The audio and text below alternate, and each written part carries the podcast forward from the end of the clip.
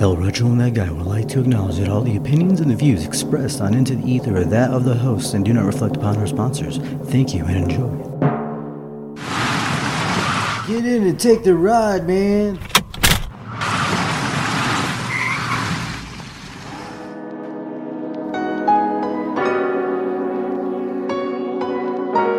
Welcome, everybody, as we take you on another journey into the ether.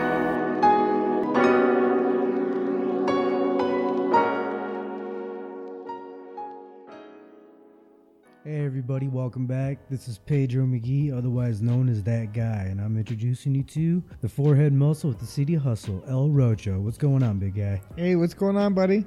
It is Sunday, March 10th, and before we kick off this episode, we would like to uh, offer our condolences for some friends and some family that passed away this week. First, we have Deanna Hofeld, 11 Memory, aka Nana. We miss you, and we know you're looking out for us. Also, we would like to give our condolences to our cousin, Joe Gutierrez Torres of Bay City, Michigan, and another fallen soldier we had passed away last week. Hearts go out to the family of Anthony Mungillo. We would also like to mention the tornado that hit Lee County, Alabama. They're ruthless and they have no sympathy, so we would like to offer our sympathies for the 23 that passed and anybody that's still missing. We're hoping that you guys are found nice and safe. Okay, now I woke up this morning and I did my normal Las Vegas thing and I get a call and it was from this guy, El Rocho. And he basically played my little white rabbit to the Alice in Wonderland dream. And he helped me achieve something that I've always wanted to do. Go ahead and break it down. What, what, what did you uh, text me today, buddy? So I text you asking for help because I only got a small car. I needed a truck to do some running around. We end up, after my haircut, we end up meeting at Lowe's since I've got to Las Vegas, I keep seeing PetSmarts. I've always been wanting to go to PetSmart. I end up asked you if you had anything to do today. He said no, except you know we had to do the podcast. So I was like, all right, man, let's go to let's go to PetSmart. Uh, we went in and checking out those neon fish. Yeah, those neon fish, man. Those yeah. were dope. I'm thinking about getting one of them fucking sharks. Not to be honest. Glow in the dark shark. You know, that's where I got kind of got the inspiration of how we got on our journey today. So we left the store and I was getting in the vehicle, and for some odd reason, I wanted to do the deprivation tank. And explain to the audience exactly what a deprivation tank is, because some people do not know actually. Okay, so what it originally was was originally called the isolation tank, and it's not even really called the deprivation tank anymore. It's called a float tank. Um, because deprivation and isolation sounds, you know, sounds kind archaic in a way, doesn't it? yeah, sounds it's almost brutal. like the Iron Witch. Yeah, but it's you know it's nothing like that because even this guy over here, he thought it was some shit like that, but it was nothing like that. Um, what it is? No, it's very space age like. Yeah, it's like this pod, and it's pretty spacious inside, don't you think? Yeah, I kept floating around. Yeah, so it, definitely you know, hitting side to side and it's you know like this little pool and it's probably about 10 inches of water but it's got a thousand pounds of himalayan salt in there so you're buoyant so that you won't sink. And so it's the consistency basically of the dead sea? Yeah pretty much know? yeah. And w- you would say so right? Yeah you definitely. floated it. In the beginning you start off and it's got the lights on in there and then you close the door or you can leave it open if you're claustrophobic, you know, because the outside lights are pressure sensitive. Once you lay inside the water, everything turns off. Um, you can play your type of music, or you can have no music or no lights, and literally just float in there for an hour. And you know, you'll hear about our experiences later, but that's pretty much the gist of it. Yeah, so that actually breaks down what we're going to do for our episode. Okay, so we're going to go ahead and go over different planes of existence later on because the trip down this rabbit hole is just extraordinary. We're gonna go ahead and start off with how El Rocho actually got onto this. I've heard of them a few times, you know, from the big time podcast like Joe Rogan, but I had never actually met anybody who had experience with them. And this guy right here is what we like to call a frequent floater. So, how exactly did this whole thing manifest in your brain? You know, I've always been a huge person for psychedelics. I've always liked LSD. I've always liked shrooms. Um, so, I, and I've been listening, like you said, the Joe Rogan podcast for a long time, and he's always talked about DMT, and he's always talked about doing these deprivation tanks, and he actually has one that's built at his house that he does every single day. So for someone So to he himself is a frequent floater. yeah, so if someone is willing to build something at their house for them to do every single day, there's got to be a reason. It must be something special or important that they need to do. Especially somebody like Joe Rogan, because our, especially our generation, put a lot into what he says, because he seems like a very knowledgeable guy. And you know, there's even a lot of athletes and stuff like Steph Curry. Uh, he does it every single day. There's quite a bit of people that you'd be surprised that So it reaches out of the psychedelic realm and just even in the sports realm and stuff like that now. so it's starting to become something that's more mainstream. Yeah. And I can obviously see why. I mean, after what I just went through, I mean, it was definitely worth the trip. That's for sure. right. Um, Continue. I'm sorry. I've been wanting to do one for a few years now, and well, I ended up breaking up with my fiance at the time, and I had tickets going out to Las Vegas. Well, me and my best friend Giggles, we ended up uh, coming out to Las Vegas, and I ended up planning to do a deprivation tank out here when we came out here, but we ended up partying, partying too hard. Well, you And- had to soak away your your your broken heart. Yeah, so we ended up partying too hard and I didn't do it. Well, we ended up going back to Michigan, and probably about three weeks later, I ended up having a weekend off, and I ended up driving down to uh, Auburn Hills to go. Which is quite a drive from Caro, right? yeah, it's about two hours away, so I ended up going to Great Lakes Crossing, and you know I didn't uh, find anything there, so I decided you know I wasn't gonna drive back for no for no reason. So yeah, I know you already spent two hours on the road. That'd be a four-hour waste of time. especially in the wintertime, so it's, it's Oh, brutal. God, you know, yeah. there's no point in it. Might as well find something to do while you're there. Exactly, and like, you know what? The same reason why we went today is the same reason why I went then. It was just uh, like I literally just came to my mind, so I ended up calling True Float from Detroit and Farmington Hills. I ended up getting hooked up there, and after my first float, it was I don't know how to explain my first flow. I I didn't get accustomed to what I was doing until probably about 20 minutes, 30 minutes in.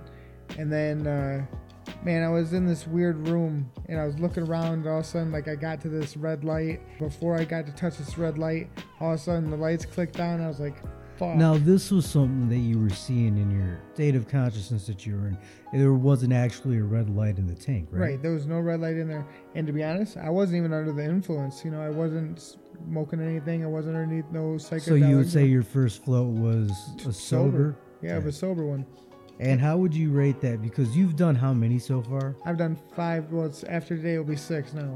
So you've done it six times. And Right.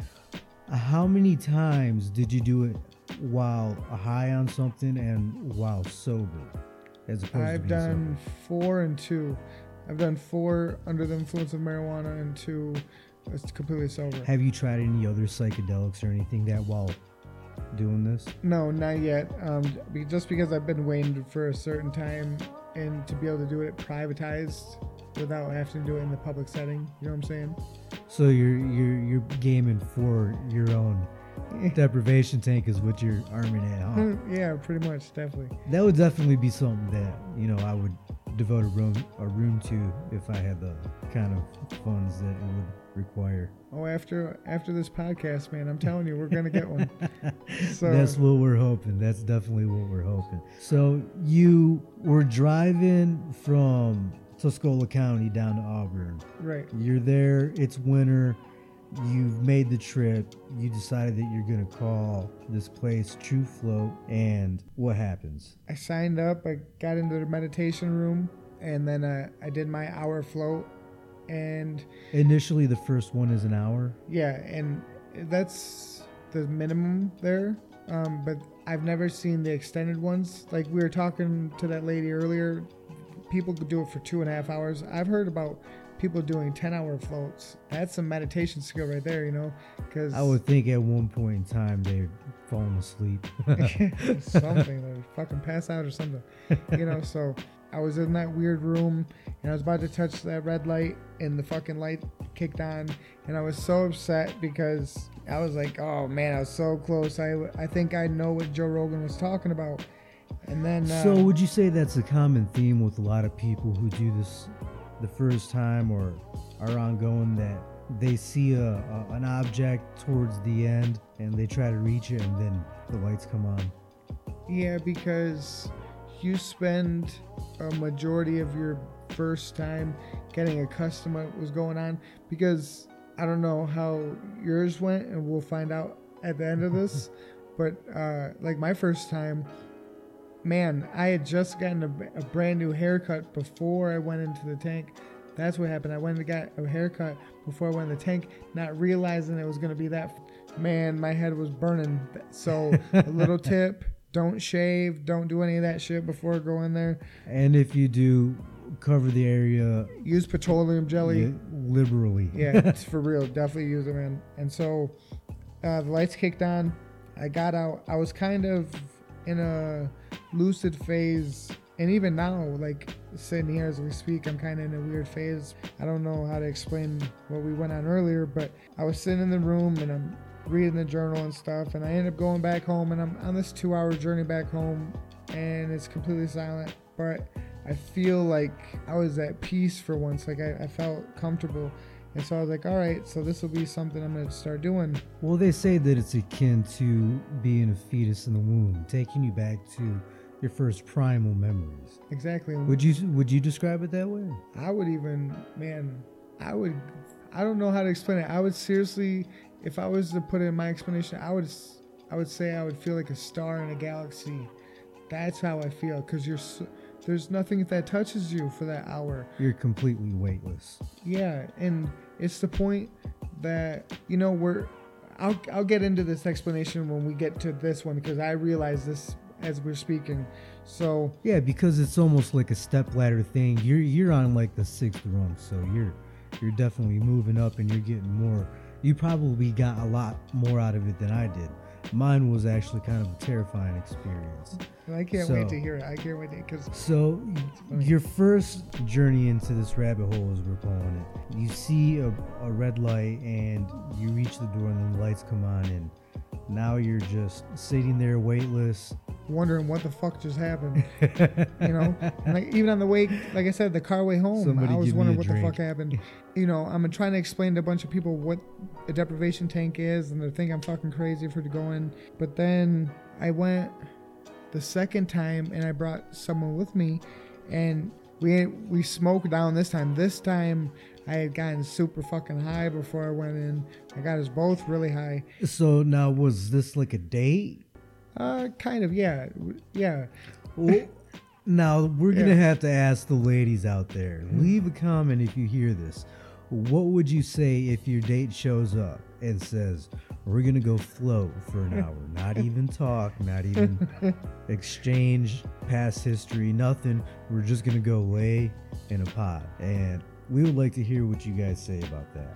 So it's your second float. You're meeting this person for the first time and you're getting super baked, and that's the groundwork, right? Yep. Take it from there, bud. All right, so we're going in, and you know, so I'm explaining to her how it was, kind of for my first time, because I didn't want to tell her how how it was, so it would give her a misconception of how You don't want her to get tunnel vision. exactly. So I just we went there, and once we got out, my second one, I was sitting down with a bunch of people, like at this round table, And this is what you've seen. This isn't an act. This isn't a physical thing happening. Right, right. No, I'm, I'm in the tank, and I'm like I said, it's You're tranced dark. out. Yeah. You're stoned out of your brain. Oh, completely.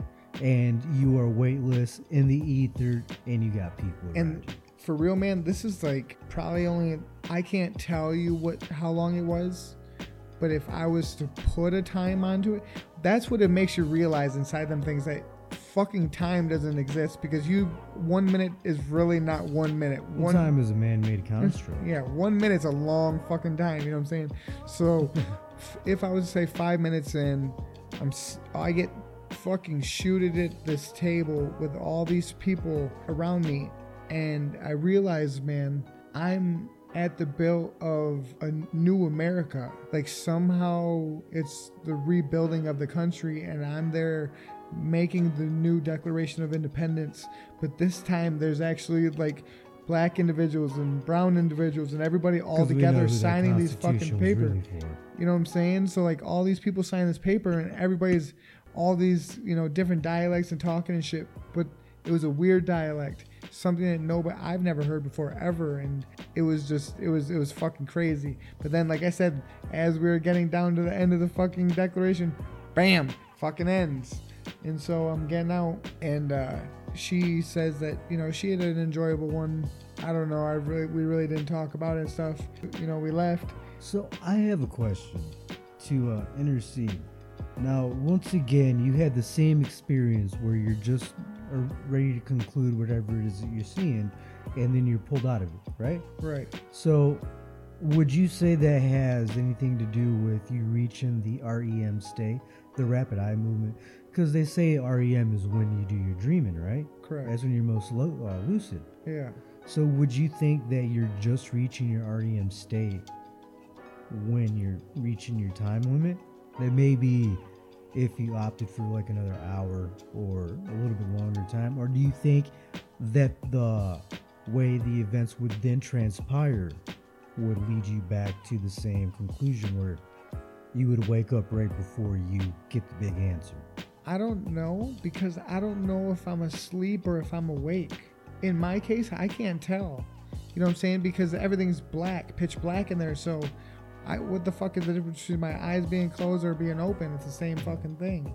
But if I was to say, I think it's kind of a lucid dream, like you explained. I think you're into this dr- almost phase where you're like trapped in because you're, You're feel- just reaching the REM state. yeah, because like you said, it's like getting in this comfortable ass fucking bed, and that's when you know you're like, oh fuck, yep, got me. yeah, that's what it is, definitely. And and we'll explain the uh, physical effects that we feel as we go ahead and continue on in the episode. So that was number two. Yeah, Now we're geared up. What did how? What was your your date's reaction to this experience? like I said, we really didn't talk much about it, but she said that she had gotten to kind of the same experience that I was. Well, not really, because when I went in there, like I said, I was sober. I got her high as fuck, so her, Her journey was kind journey of was yeah, her journey was kind of different. and like she said that she kind of ha- I see some devil horns poking out over there, man. Yeah, so she That was like a dirty trick there, bud. half fell asleep, so she kind of didn't remember it. So, but she said she was comfortable in it. She wasn't scared or anything like that. So it wasn't like she was terrified. It was just she fell asleep and wasn't. She didn't remember it. So kind of like a dream. So it was like it was comfortable then. So it was a good. I don't remember it, as opposed to a Bill Cosby. I don't remember yeah, definitely not a Bill Cosby. one. okay, so now we're gearing up for your third one. and yeah, so three, four.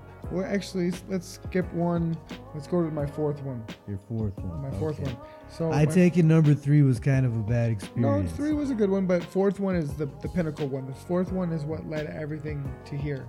So, you didn't like pee in the tank in number three. Something embarrassing. No, you it wasn't no, nothing embarrassing like that. Okay. It was just I think- okay. Yeah, I think I just fell asleep, and I was think I was just really tired, and I just needed to use my float before it got expired, so I just used it while I was down in the city. So I was up in Traverse City with my buddy, and I was gonna go do a float in Midland while I was up there, but we end up getting fired over some bullshit. Fucking hotel people fucking snitching on us over some weed. some loud weed. Yeah, for some loud weed, and uh, For well, you so- older generation, that meant that it was very potent and they could smell it through the door. Yeah, so I was like, you know, fuck this. I'm gonna go down to the city, and like I said, I had already, Well, that's one hell of a trip. Traverse City is on the opposite side of the state, way north. yeah, it was about, it was about six hour drive from top to all the way down to Detroit. Might as well do something while you're there. Exactly, and so I was like, you know what? I'll go in there, go do it. And at this time, like I said, I got super, super high again. The lady had told me that she had seen some crazy shit in this tank, and there's nobody else there, so I could choose if uh, I wanted it. Like I had said with the story, I was sitting at a table with people. It was literally quick. It was like four or five minutes, and I had literally shot into Las Vegas, and I'm walking around the city. So And- you're on an astral plane. Yeah. You have left your body and you're gone, and you're walking through what part of like the strip? Because you had been here previously. you know, when we came here, my best friend, when we first came here, we really didn't see much. Like I said, we were fucked up most of the time, so we really seen uh, most of Treasure Island, and we drove around a little bit. That was it. When what I seen inside that tank, I still haven't seen here. I don't know where it's at, and I'm still looking for it. And this was the tank that you went that sent you on the journey. That brought me here, yeah. So, prior to this tank, you said this was the pivotal one. You had lost your job. You were up in Traverse City, you were saying. Yeah. Would you say that at that point in time that you were kind of depressed, you didn't have a really good outlook on life at the moment? Fuck no, man. I was heading to my mom and dad's basement. And you were you were definitely trying to get out of there because nobody wants to be Nobody wants to bang nobody in nobody's basement. so you were having a hard time and now this last tank was it the same tank that you went to before Yeah, I I've always stayed with True Float. You know that Okay. True Float that will be the always brand I'll go with. They only have one of these special uh, floats at in the Detroit one. They have like eight tanks there, but this was a new one they were trying out, and this was like I was only one of the first people to fucking try this thing out. and this is the one that sent you into the Yeah, th- this one fucking sent me into fucking. all right go ahead tell us what you what, what happened with that one bud So, like I said, I ended up walking around all of these different casinos and these different landmark places, and they're completely empty. There's nobody there. But then, all walking dead style hey, yeah, it was weird, man. Like, it was just, but it was like, it was nighttime, but it was all the lights. Like, that's what got me. It was all the lights were re- really super bright and shit. And, uh, but at the end of it, at the end, I knew this trip. It was weird because I knew this trip was getting close to an end because this guy, um, he walked out of this building and he handed me a ticket. you know that sounds like some real stephen king type shit i just want to interject with that Yeah. so you get this ticket and what does the ticket say and it just it, it was a one-way ticket and i didn't get a chance to see where it was one way from but it just said one way and then it just said to las vegas. So by the time i read the to las vegas the fucking lights clicked on man. Go west young man. Grow with the country. Yeah, and so I, You're gold in them hills. that's when I knew I was fucking coming out here, man. So like you said, you know, I was unemployed, living in my parents' basement. Uh, I, all of a sudden, I started working at this steel foundry in Millington. Man, I'm gonna tell people real quick. This has nothing to do with the fucking episode, but if I shout out to the people that work in fucking factories, that's no fucking joke, man. For real, Yeah. like that's some back breaking shit, man. Like for real. Yeah, especially in a foundry because I worked in the pigeon foundry and it's it really isn't nothing to play with. Fuck no. They don't, definitely don't get paid enough. Yeah, and you know if when you starting out, you, you start off on what's a grinder, so you end up literally sitting on a grinding wheel for hours. I was drilling to get holes, man. Fucking drilling holes. Me and my buddy Aaron Scott. Shout out Aaron Scott. Um, you know, me and Aaron are drilling fucking holes, man. And And it's holes through through these steel fucking. You know what, dude? I don't even know what the fuck I was drilling. I they just told me to do this fucking links, and for eight hours, no, twelve hours, ten hours. It was ten hour shifts, four o'clock in the afternoon to two o'clock in the morning, man, just drilling these holes. And so I was telling Aaron, I was like, Aaron, dude, I need to get to Las Vegas, Mo. Let's get to Las Vegas. Let's go.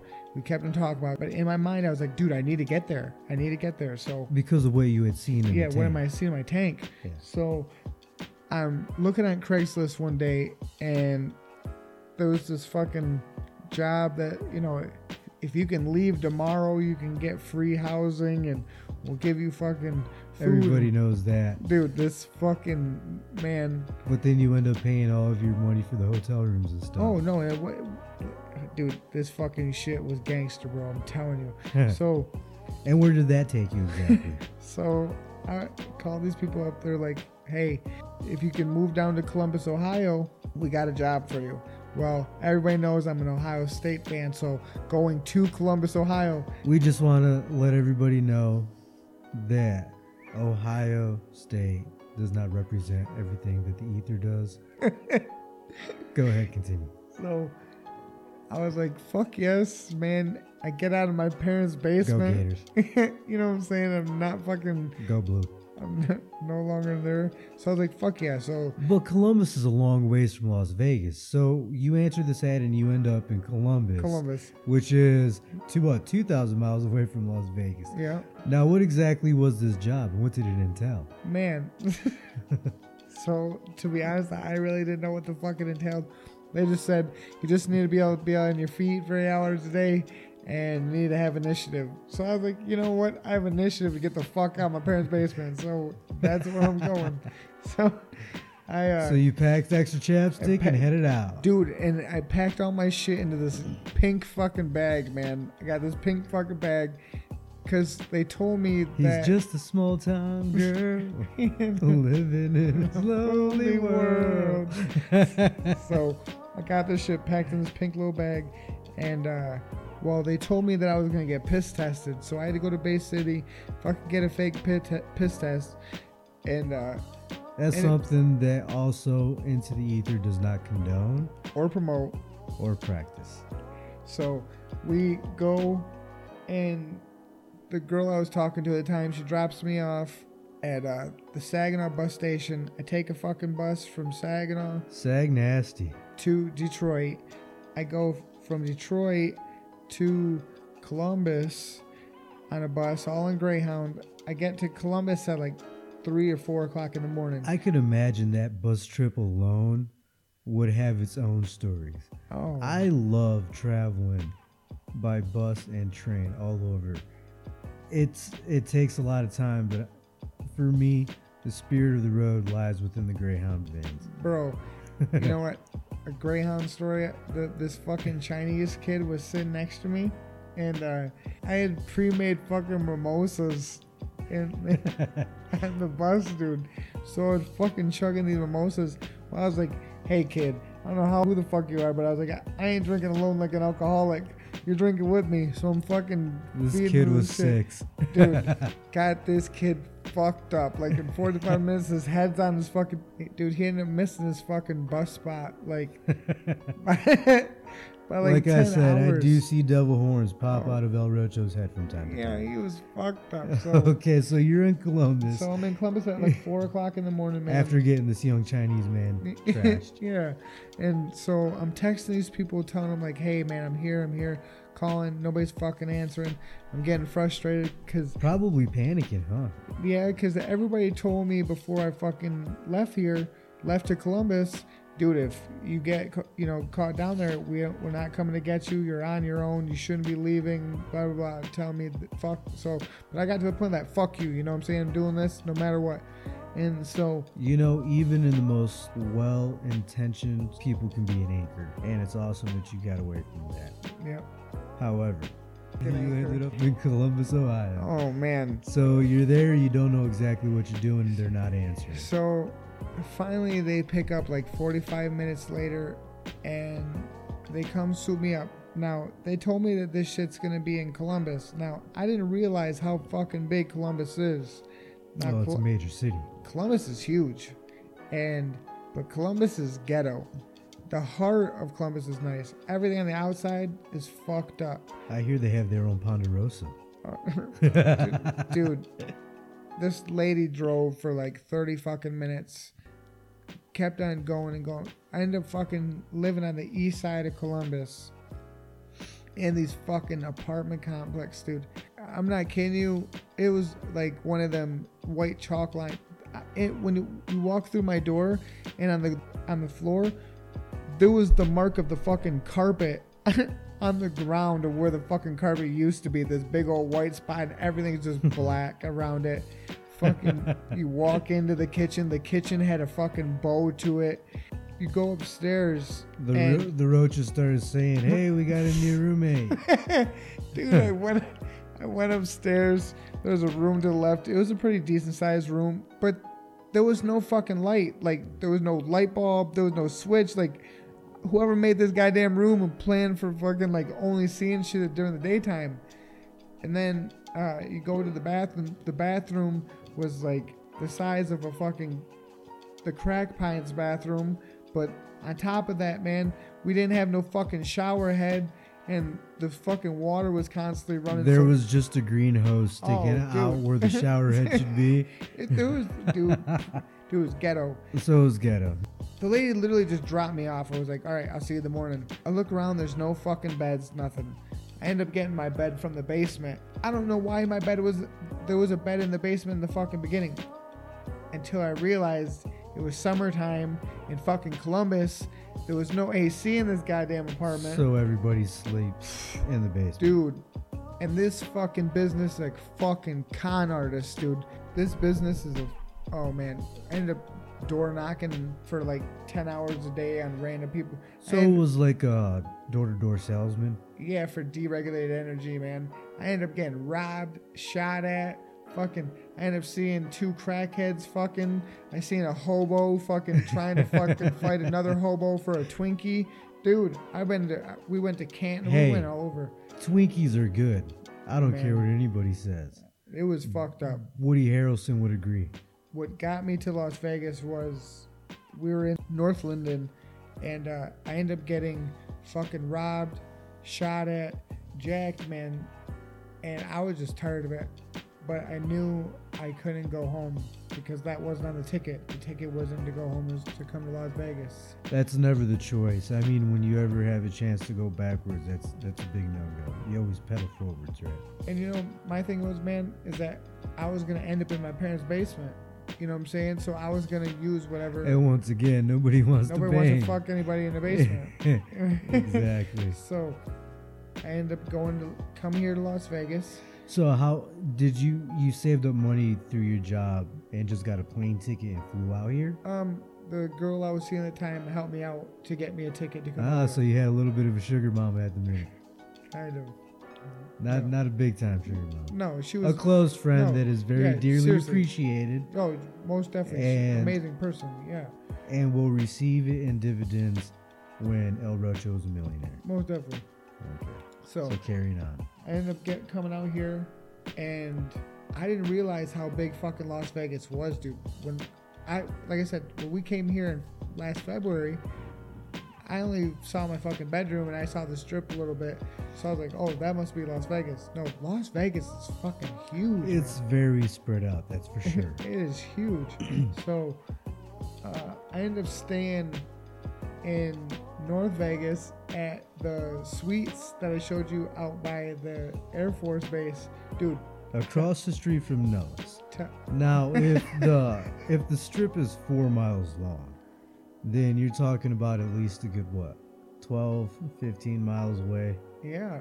It's it's quite a distance. And if you have a job on the strip and you have no vehicle, which you didn't have a vehicle at the time, None. you were walking and taking I literally walked. public transportation. 15 miles from where I was at to the middle or the end of the strip on Convention Center Road. They have buses, bud.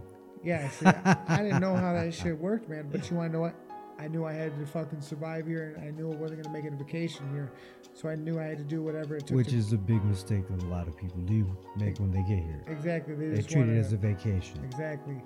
Now I'm living a vacation. You know what I'm saying? Because I worked hard and because the opportunity that was given to me from, you know, seizing an opportunity.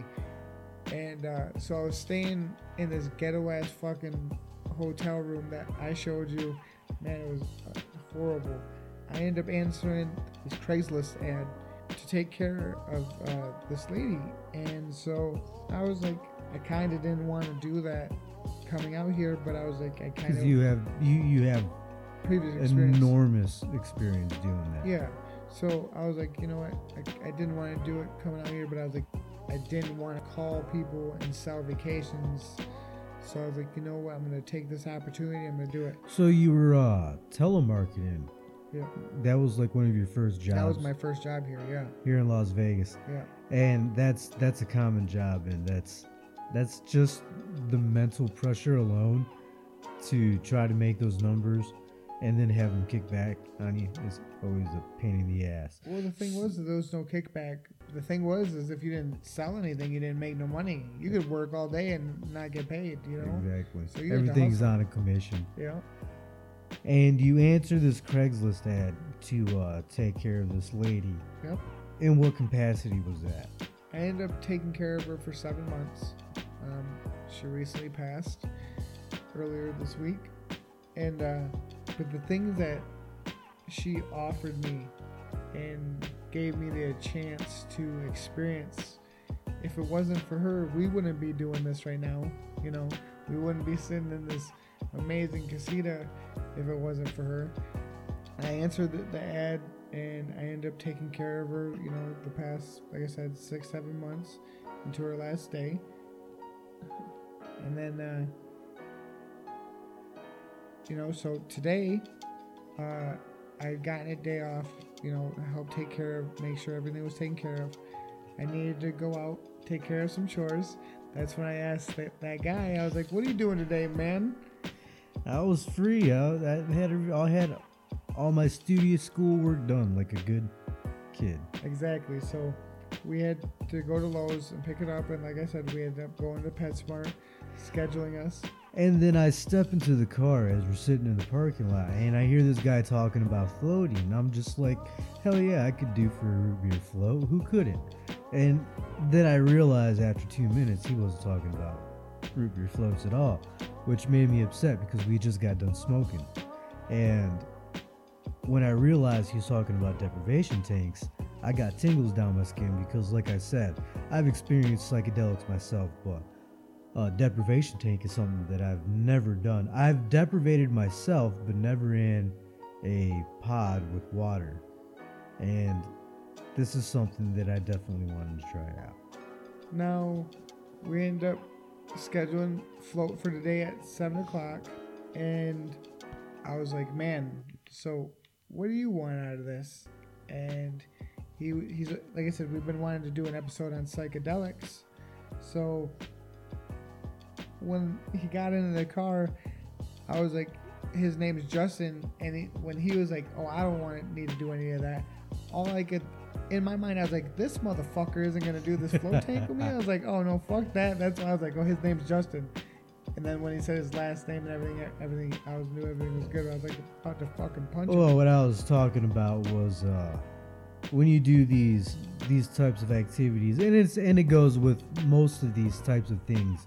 You have to do some sort of orientation video, and you know it's a lot of blah blah blah, and you already know what you're going to expect. So I try to opt out of that. So yeah, we get in there. He's giving my name, and I'm like, you know, who are you talking to? The CIA, the FBI? Oh hell no, that better not be the IRS. The most terrifying of them all. The And party. uh, he tells me no. Um, it's this place called True Rest, and it is um, on South Rainbow Road, five eight seven five. And we scheduled an appointment, and we I had to be there to take this orientation, Orientation. video a little bit earlier, but they came through with some great prices, and uh, it's a really clean environment, really relaxing. They offered us tea and water as soon as we went in. Um, she, Now, what did you expect? Because, like I said, I had done this a few times, so, but you had never even been to one before. So, what were you expecting it to be like? What were you expecting it to look like for it to be a first-time person? honestly, the whole decor of the place actually matched what I would imagine, save for the oxygen bar. When I went in there, we seen all the uh, Himalayan rock salt lamps. Right. We were talking about how it iodizes the air if it's got the right temperature and it releases some actual minerals into the air, or however, however that works. So it was pretty much what I expected it to be. I was hoping that it wasn't going to be a little patchouli smelling hippie place. but for the most part, it was a really cool mix between space age and spiritual. And I liked it. And the customer service with that, she was amazing. Yeah, she was. You know, I, I really wish I had gotten her name. She was uh, very helpful. amazing. Um, she always made sure that all of our, our drinks were never bought. Uh, we never seen the bottom of our cups. yeah, she always took care of us. Yeah. And we got to write some passages and some journals before and after. Um, if you go ahead and you go over to our Facebook, you can go ahead and see some of those pictures. You can actually even see what the pods look like themselves. Uh, we got a couple pictures of the room that you would go into. And um, so from the parking lot, we go ahead. We had the appointment set up, and we're making our way down to the spot. And we were having this conversation about uh, Edibles. yeah, edibles.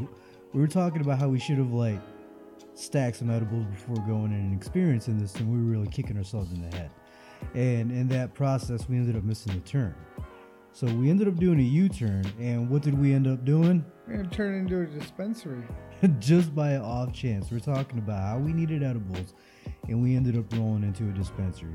And it was Cannacopia. You can find it on South Rainbow uh, Boulevard. And we want to give a shout out to the real MVP of that spot right there, Dakota, who hooked us up with some good stuff, which Roach is going to go ahead and fill you in on that. He hooked us up with some Wana sour gummies, some blueberry indica ones, and some mango sativa ones. Now, I've never gotten high from edibles ever before, and I thought I was gonna be a champ and try to eat all ten of these motherfuckers. This guy automatically, when I asked how many he wants to take, he's like, I'm going to take a whole pack before getting into a deprivation tank. Well, because this motherfucker thought that there was only one gummy per package, and so it was like, I'm not an edibles guy. I, I like to smoke my marijuana, but it was definitely something that we uh were very fortunate to come across. okay, so we picked these gummies up, and then we headed to True Float. Now we're sitting in the car, and we do our normal ritual where we hot box and we clam bake before we do anything, and then uh, not, I, we go into True Float.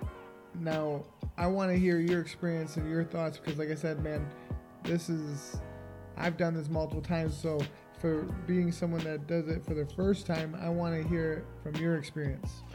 All right, so we walk into the the door, and like I said, it is something that I, I would expect to see a lot of spiritual mess mixed in with the new space age theme of these pods because they really do look like little spaceships, something you would see on Star Trek, right? Right.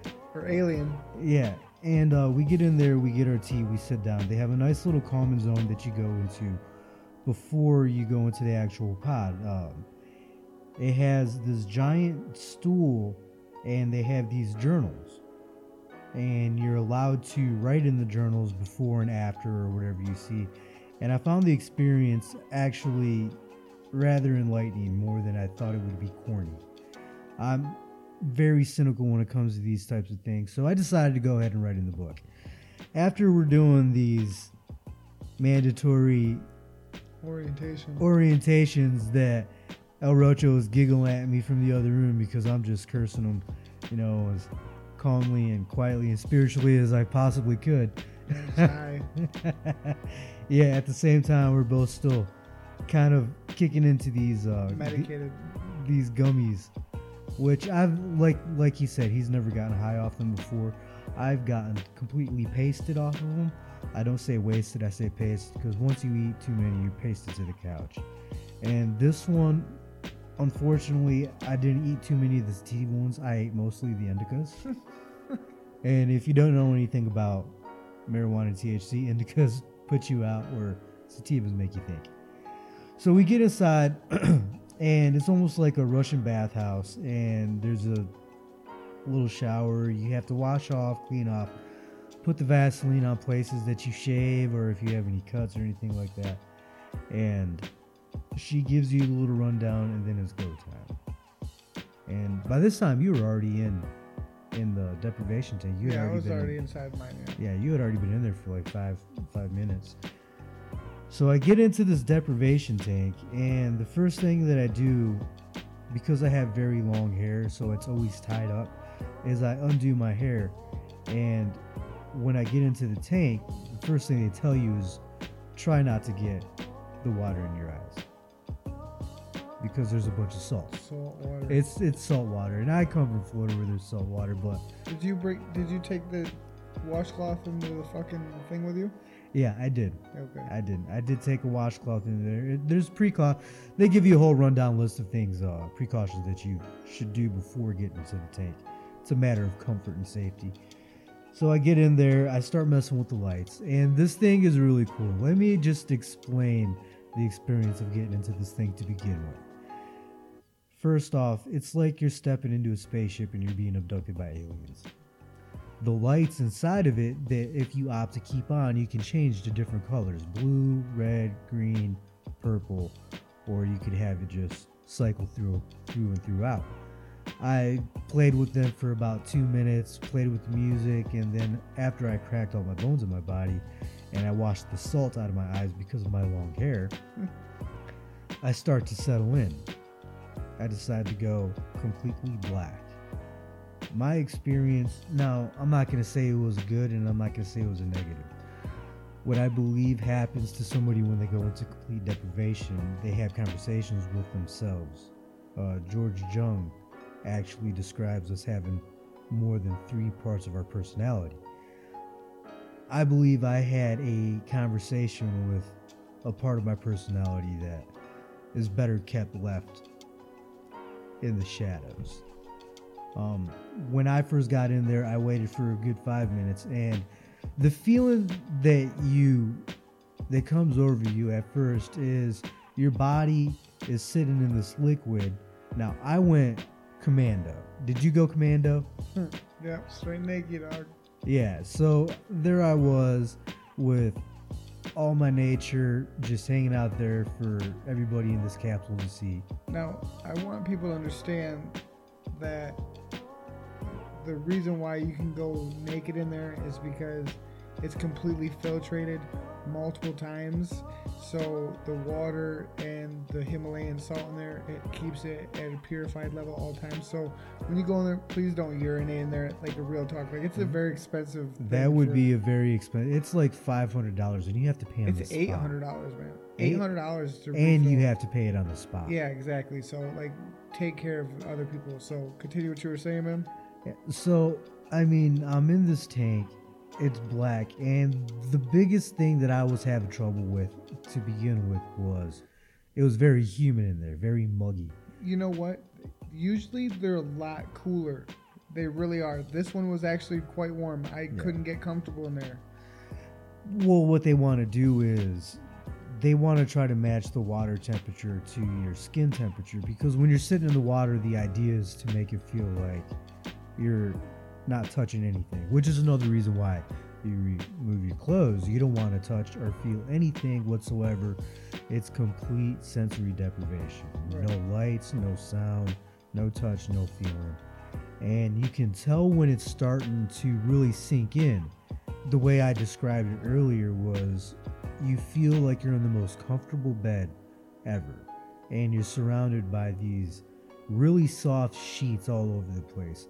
And I, I describe it like that because even though I'm floating in water, it actually felt like I sank down into a bed. Like I had a, a physical feeling of being in a bed. And at that point in time is when I started hearing the hum to explain it to somebody who's never experienced it, if you've ever experienced a bout of tinnitus or you hear ringing in your ears because somebody's talking about you, that's the old wives' tale. It's something akin to that. It's a slow buzz, it rings in the back of your ears, and it slowly starts to be drowned out by your breathing and by your by your heart. I kept on hearing my, my heart beat thump thump thump thump throughout the whole thing. That's when I started to realize there's something here. My past experience with uh, deprivation was rooted in a book that I read probably about 15 years ago by Albert Taylor.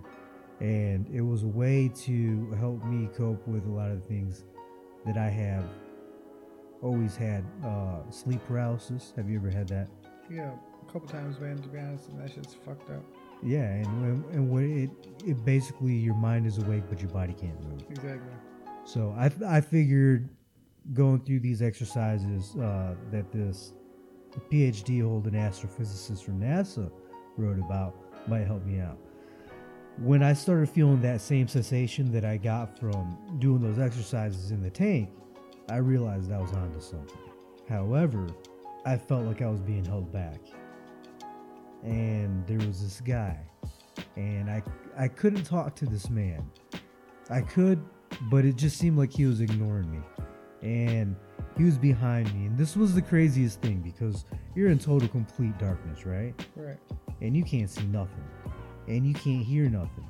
But all of a sudden i have this voice and it started out real low. It was kind of hidden in the hum and my heartbeat at first. And it was just little small ramblings. And then i opened my eyes and i was just like here it is.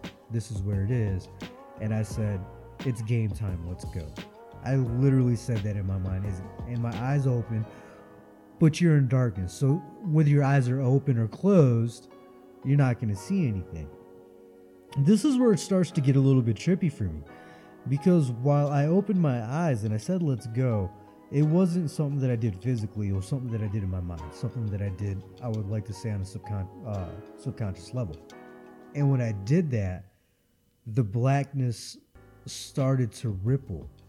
Not outward in circle motions, but like what you would see the moonlight ripple off of a black ocean. You know what I mean? Yeah. And the thing that really caught my attention is how could I see a ripple off of anything if there's no light source, right?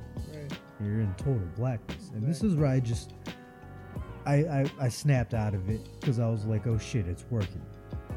So this was probably about a good 10 minutes into the whole experience. So I was like kind of gigged up, kind of excited, you know what I'm saying? I'm like, this is something that I've been chasing for a while. And uh, I've done it before with other practices, but I've never done it at this level because you totally cannot feel anything. You're completely surrounded. You're in your mother's womb. It's it's beautiful. You know what I'm saying, right? Yeah. And uh, so I go back into the exercises. I do my breathing exercises, my tension exercises, and I start hearing the buzz and the hum. And I'm, and I'm like, don't get excited. Don't don't cock block yourself out of this moment. And then, the man, I started hearing him again, and then the light, and or the the black water, and I'm like, okay, where's this light coming from? And then I realized the light's coming from behind me, and I didn't turn on the lights inside of the pod, but there was still light behind me, and there's this guy, and he's talking all this nonsense, and he sounds very disgruntled in my head, and I keep hearing uh, slight static and a stop. And every time he does it, he says something. The things this guy was saying were very misanthropic.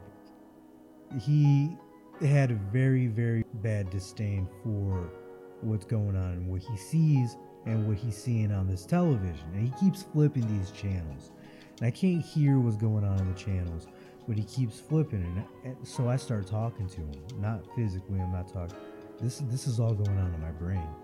I'm trying to get his attention and when I think that he's not going to answer me, I'll be in my own snarky self. I'll make a comment, be like, "Oh, well, you know, kiss my ass. I didn't want to talk to you anyways."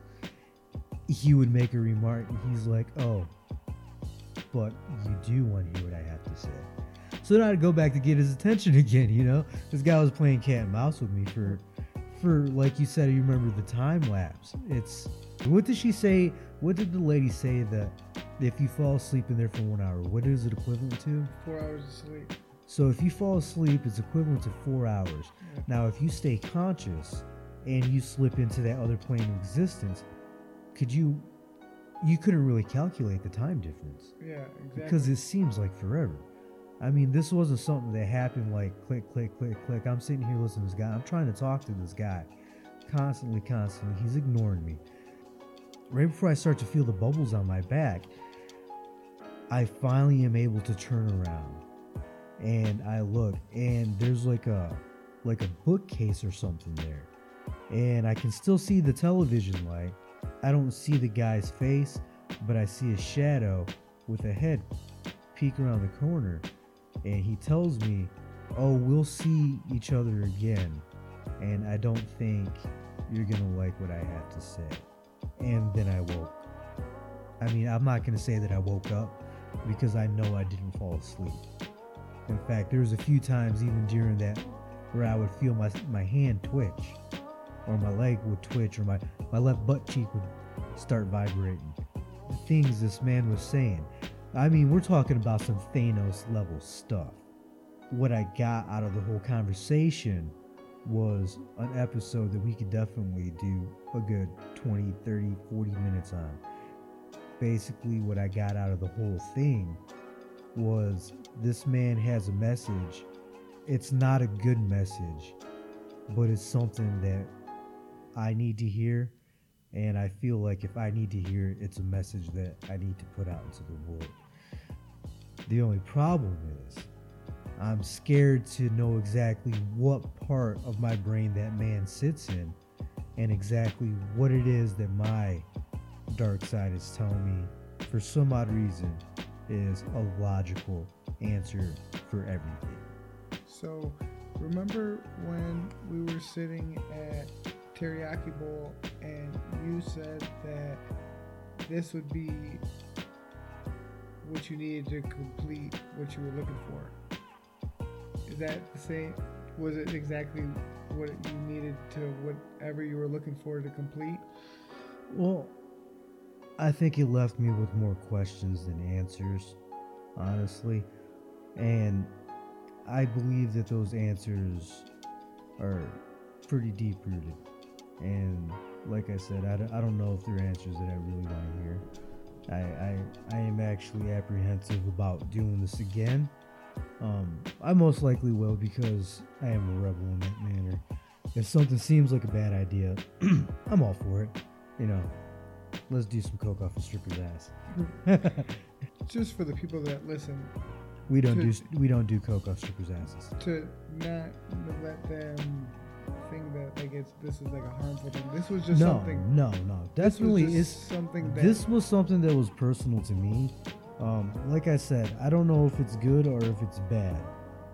Everybody has their own truth in what they seek. I mean, that's everybody believes. That's why we have religion. That's why we have ideology. Everybody seeks their own truth. My journey is more. It's not so much of a philosophical, more of a, a logical. I don't think very much on emotion. I think more through a logical way. So when I say that it's good or it's bad, you don't know what you're going to experience in there. I'm not going to tell our listeners what they're going to experience. I don't want them to get tunnel vision to automatically expect what I'm seeing. What I seen, it could be, like I said, my own mental faculties just kind of failing me. We're Um, smoking some good ass weed. it's it's it's good weed, and like I said, it wasn't a bad thing, but I believe that there is a part of me that has some pretty hard answers, some harsh answers, for some of what our current problems are today, and those answers are something that I try to keep to myself, and I think that going through this deprivation tank and going in and having this conversation with myself, well, trying to have this conversation with myself because apparently what I found out, one of my inner selves is a total dickhead hmm. and he doesn't listen for shit.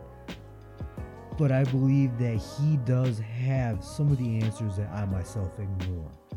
Like some of the things that I see and I hear and ways that I would go about trying to fix them wouldn't be as cohesive to some people as it is to myself.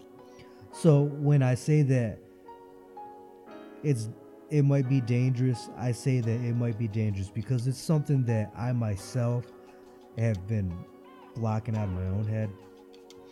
But for other people, it may be something more enlightening uh, that has more of a positive message.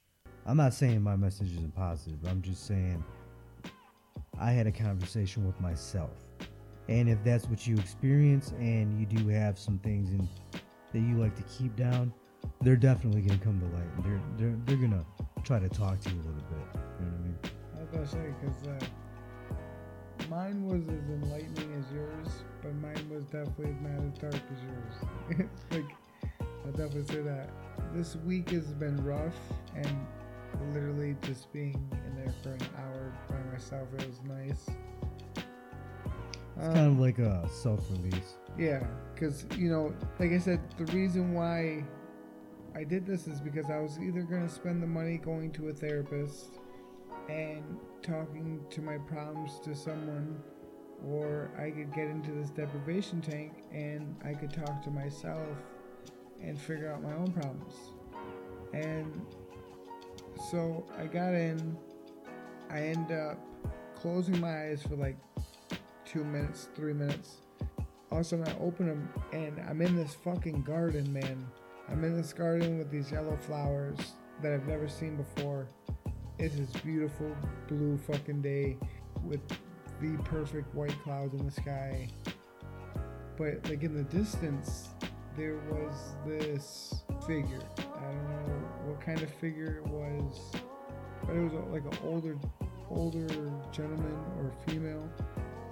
Kind of had both kind of figures, and like running through this field because you could hear this whisper. I couldn't directly hear what it was, and and all of a sudden everything goes black. And I think that's when I fell asleep because, like I said, I had such a rough week that I just finally crashed. But then, what was weird, man, was it had to have been the very last maybe 10 15 minutes. All of a sudden, this little whisper underneath the water was time, time, time. And it just kept on getting louder. And all of a sudden, it got very, very faint. Before the lights kicked on, this boy said, Time is something that we all have, but never, never enough of. And that's crazy because we all are born with time. As soon as you come out the womb, you literally have an infinite time, but also at the same time, you, that time could be taken away from you in an instant, you know. And as we, you know, we know of that by the family and friends that we lost this week. You know, the thing that I learned the most out of this float was one, I was so anxious to go to my phone. Like even inside the tank when I woke up, I was like, "Fuck, how much longer do we got in this motherfucker?" Because for one, it was, it was quite hot in there, so it was getting humid. So I was like, "Man, I felt like I was suffocating for a minute." So my anxiety was raising. But then, like I said, I kept on hearing that over and over underneath the water. So I, it calmed me back down because I was like, you know what? This is my time. I'm not worried about my phone. I'm not worried about, you know, my friends or my family. Or I'm paying for an experience to be by myself, to fucking heal myself and help myself. Then the problems, no matter what it is, will always be there. That's what I learned from this, man, is that no matter what goes on in your life, if you always look at the negative, there's always to be negative. There's always to be more negative. There's always to be someone hating. There's always to take your job. There's always to want someone that's to want to replace you. And, and you know, we're always so worried about fucking looking behind us and fighting for the people that are trying to take our jobs behind us that we forget that we should be taking the person that's in front of us. And if you're the person at the front of the fucking chain, then you need to be teaching everybody behind you what it took to get there. The, the point with the time was that things come and go so quick, man. The reason why I wanted to, you to go today was that I wanted to understand how I could feel the experience of how I got here. You know, and then when we got out and we were both sitting in the we were both sitting out and doing the oxygen tank, which that was a first for me because I'd never done the oxygen tank. Did you like that? I thought that was actually pretty cool. Yeah, I've been to a few oxygen bars. Oh, really? but uh, I've never had eucalyptus. That that I mean, they had how many? They had six different types. Eight, Eight. eight. Yeah, I got the eucalyptus. I liked one. orange. Orange was definitely good. Like it was definitely very uplifting and definitely very creative. Well, the humidity and the mugginess of the whole experience left me kind of stuffed when I got out and I washed everything off. And as soon as I seen they had eucalyptus, I'm like, well, that's uh, Yeah, Vicks but VapoRub right there. Let's tell the listeners what your first choice was before we picked the eucalyptus. That was vanilla. Vanilla. Yeah, You I like sweet vanilla. booty you. I love vanilla. It, it's a great scent, especially when uh, you're putting in oxygen. I mean, this was definitely experience that it's going to be a little bit dangerous, like I said, for me, but I definitely want to go ahead and try it.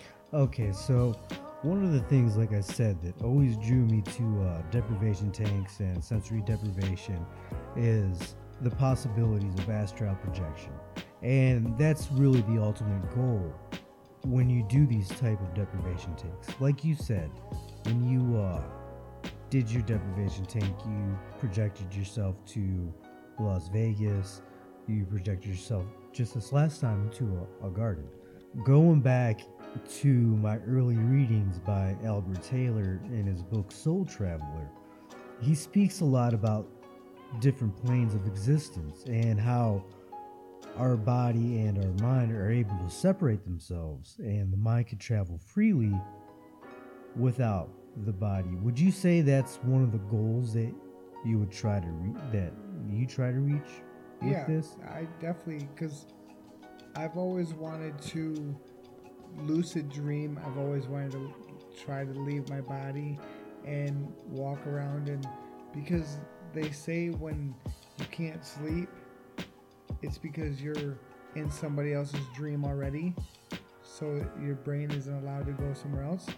And you know, I kind of agree with that. You know, I, I believe in that a little bit, which is It's an interesting concept.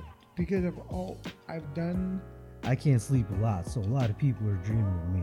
I've done psychedelics, I've done I've done LSD and this one time I did LSD with one of my buddies Drake, he literally was calling out things that he was seeing in the sky that I was seeing. Now, if we're under the influence of a substance, shouldn't we be seeing something different? You How should is have he seeing what I'm seeing? You know what I'm saying? Yeah, how do you have the same perspective? Exactly. Almost like the drug kind of gave you a, a, a hive mind mentality. Yeah. traveling on different planes of existence that's always been something that's interesting to me i've always wanted to uh, jump out of my body and literally just see as fast and high and far as i could fly i always used to have these real lucid dreams as a child where i would be walking down the street and i just decide to run and jump and next thing you know i'm flying and this is something that i chased a lot because i would have these sleep paralysis and after reading this Albert Taylor's book, I realized that this could be a gateway into getting into astral projection. And there are different ways, different methods. Like you said, psychedelics are, everybody knows this as one of the biggest mainstream ways to get into an astral plane or that open type of third eye mind set. There was a guy actually who was doing, wasn't it's not the guy who actually came up with this whole mess, but somebody afterwards who was doing ketamine, who actually ended up dying in one of these. Yeah. And it was probably like the only one. And he didn't die because of the deprivation tank. He died because he was doing high amounts of Shooting in his ass. Yeah, intermuscular injections of ketamine. So there's different ways to get into this this state. One of the things that Albert Taylor spoke about was when people get into this state of humming and this vibration and you start to shift from one plane to the next, a lot of the times there will be a presence somewhere in the room behind them to the side of them. They don't talk. You don't really see. They're kind of like always there in your peripheral. Did you ever have that experience while you were doing this? I've always, you know, how people say that, like you said, you see it in the corner. I've always seen these things face like face to face. Like I now, know, do they have a face?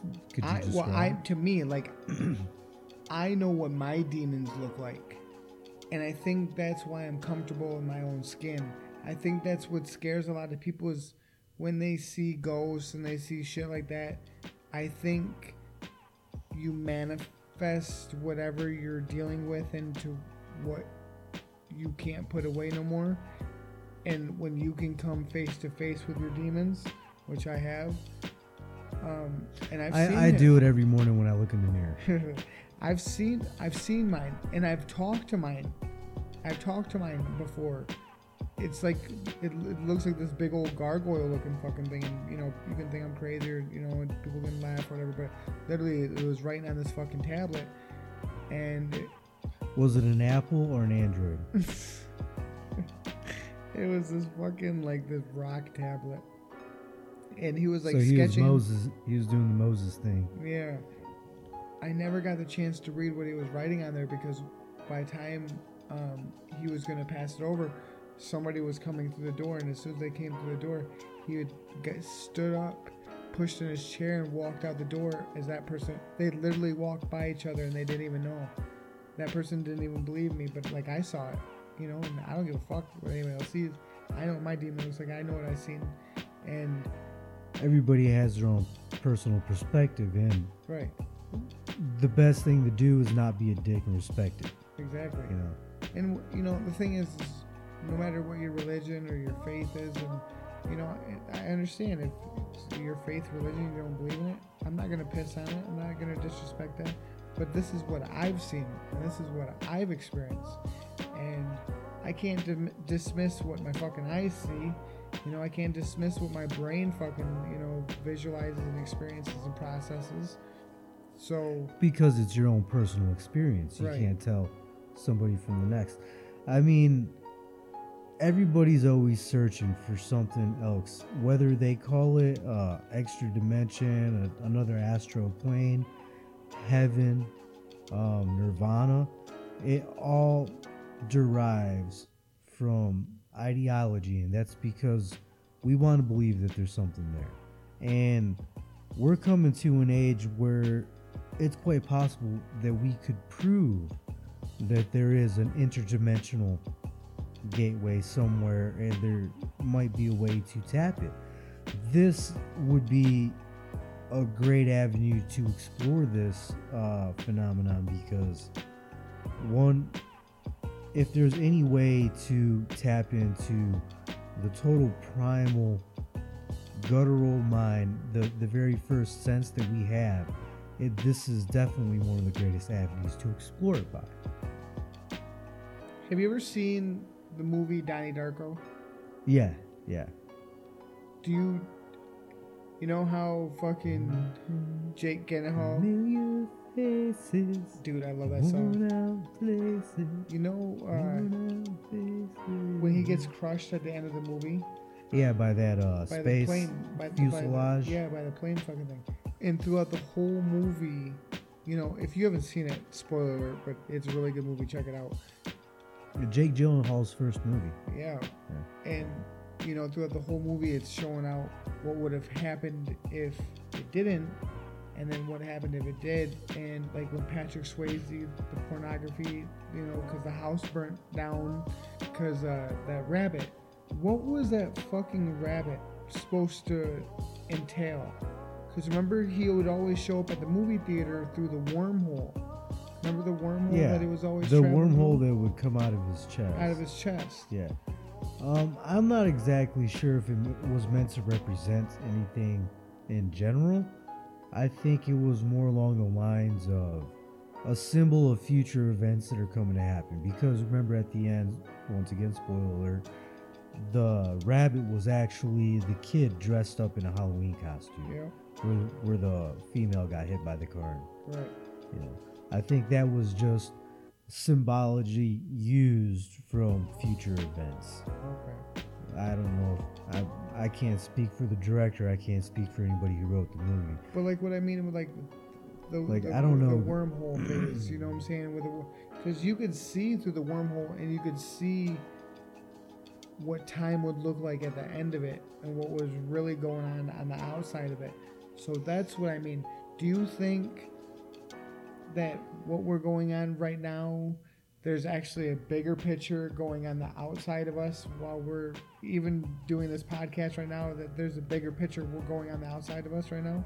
I don't know. That's that's more of a time and space question. I'm not really sure what the whole wormhole effect is in the the Donnie Darko movie, but I believe that time is pretty much like a river running forward, and every action that happens could either run a different tributary, and then we start following that, while the original river still runs. They just run parallel to each other, which is kind of like the theory of parallel universes. And you know, to go with that, man, is I think just like Nietzsche says, is that time is a flat circle. Everything we've done or we will do, we're gonna do it over and over and over again. Because we were just talking about this a, a little last week or whatever. Is that you know every thousand years we do the same shit from day one of zero to day you know Till the end. 364 of 999 but every thousand years it's a modernization of it like we were talking about jobs and you know financial situations and how like music and stuff like that everything's repeated itself at a different time zone but it's what it would be modernized. Now when it's year 3019 now motherfuckers the cars are gonna be flying in the skies and there's gonna be buildings out everywhere. Well, we were supposed to have hoverboards in and 2015. what happened to our lightsabers Yeah. bullshit. But like, I really think that that's how it is with time, man. Is that that that's why history repeats itself because it knows that it's gonna come back. It's gonna happen.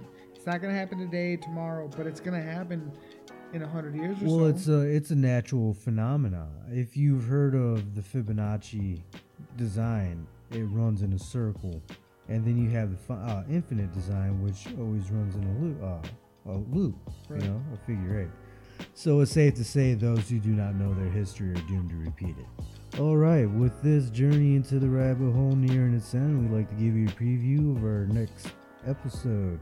We're going to be talking about psychedelics, the week's review on current events, and a big helping of romance and relationships. We're going to talk about partnerships, past, present, and a dismal future. yes, sir. I don't know. We'll see. Who knows? With that said, from that guy and El Rocho. till the next trip, man.